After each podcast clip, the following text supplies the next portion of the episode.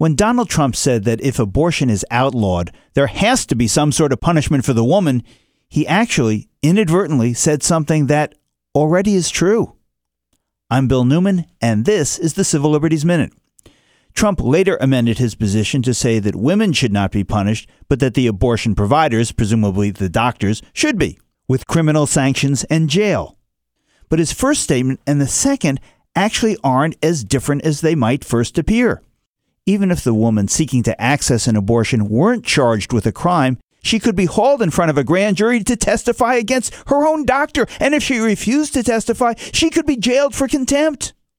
Criminalizing abortion would force many women, even in cases of rape or incest, if Ted Cruz has his way, to self abort or seek illegal providers, thereby risking death and injury. And this isn't punishment?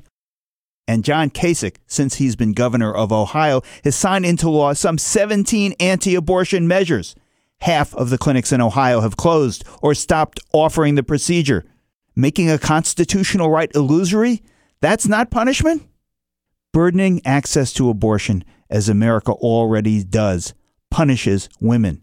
So when Trump first spoke about abortion, he inadvertently was accurate. The Civil Liberties Minute is made possible by the ACLU because freedom can't protect itself.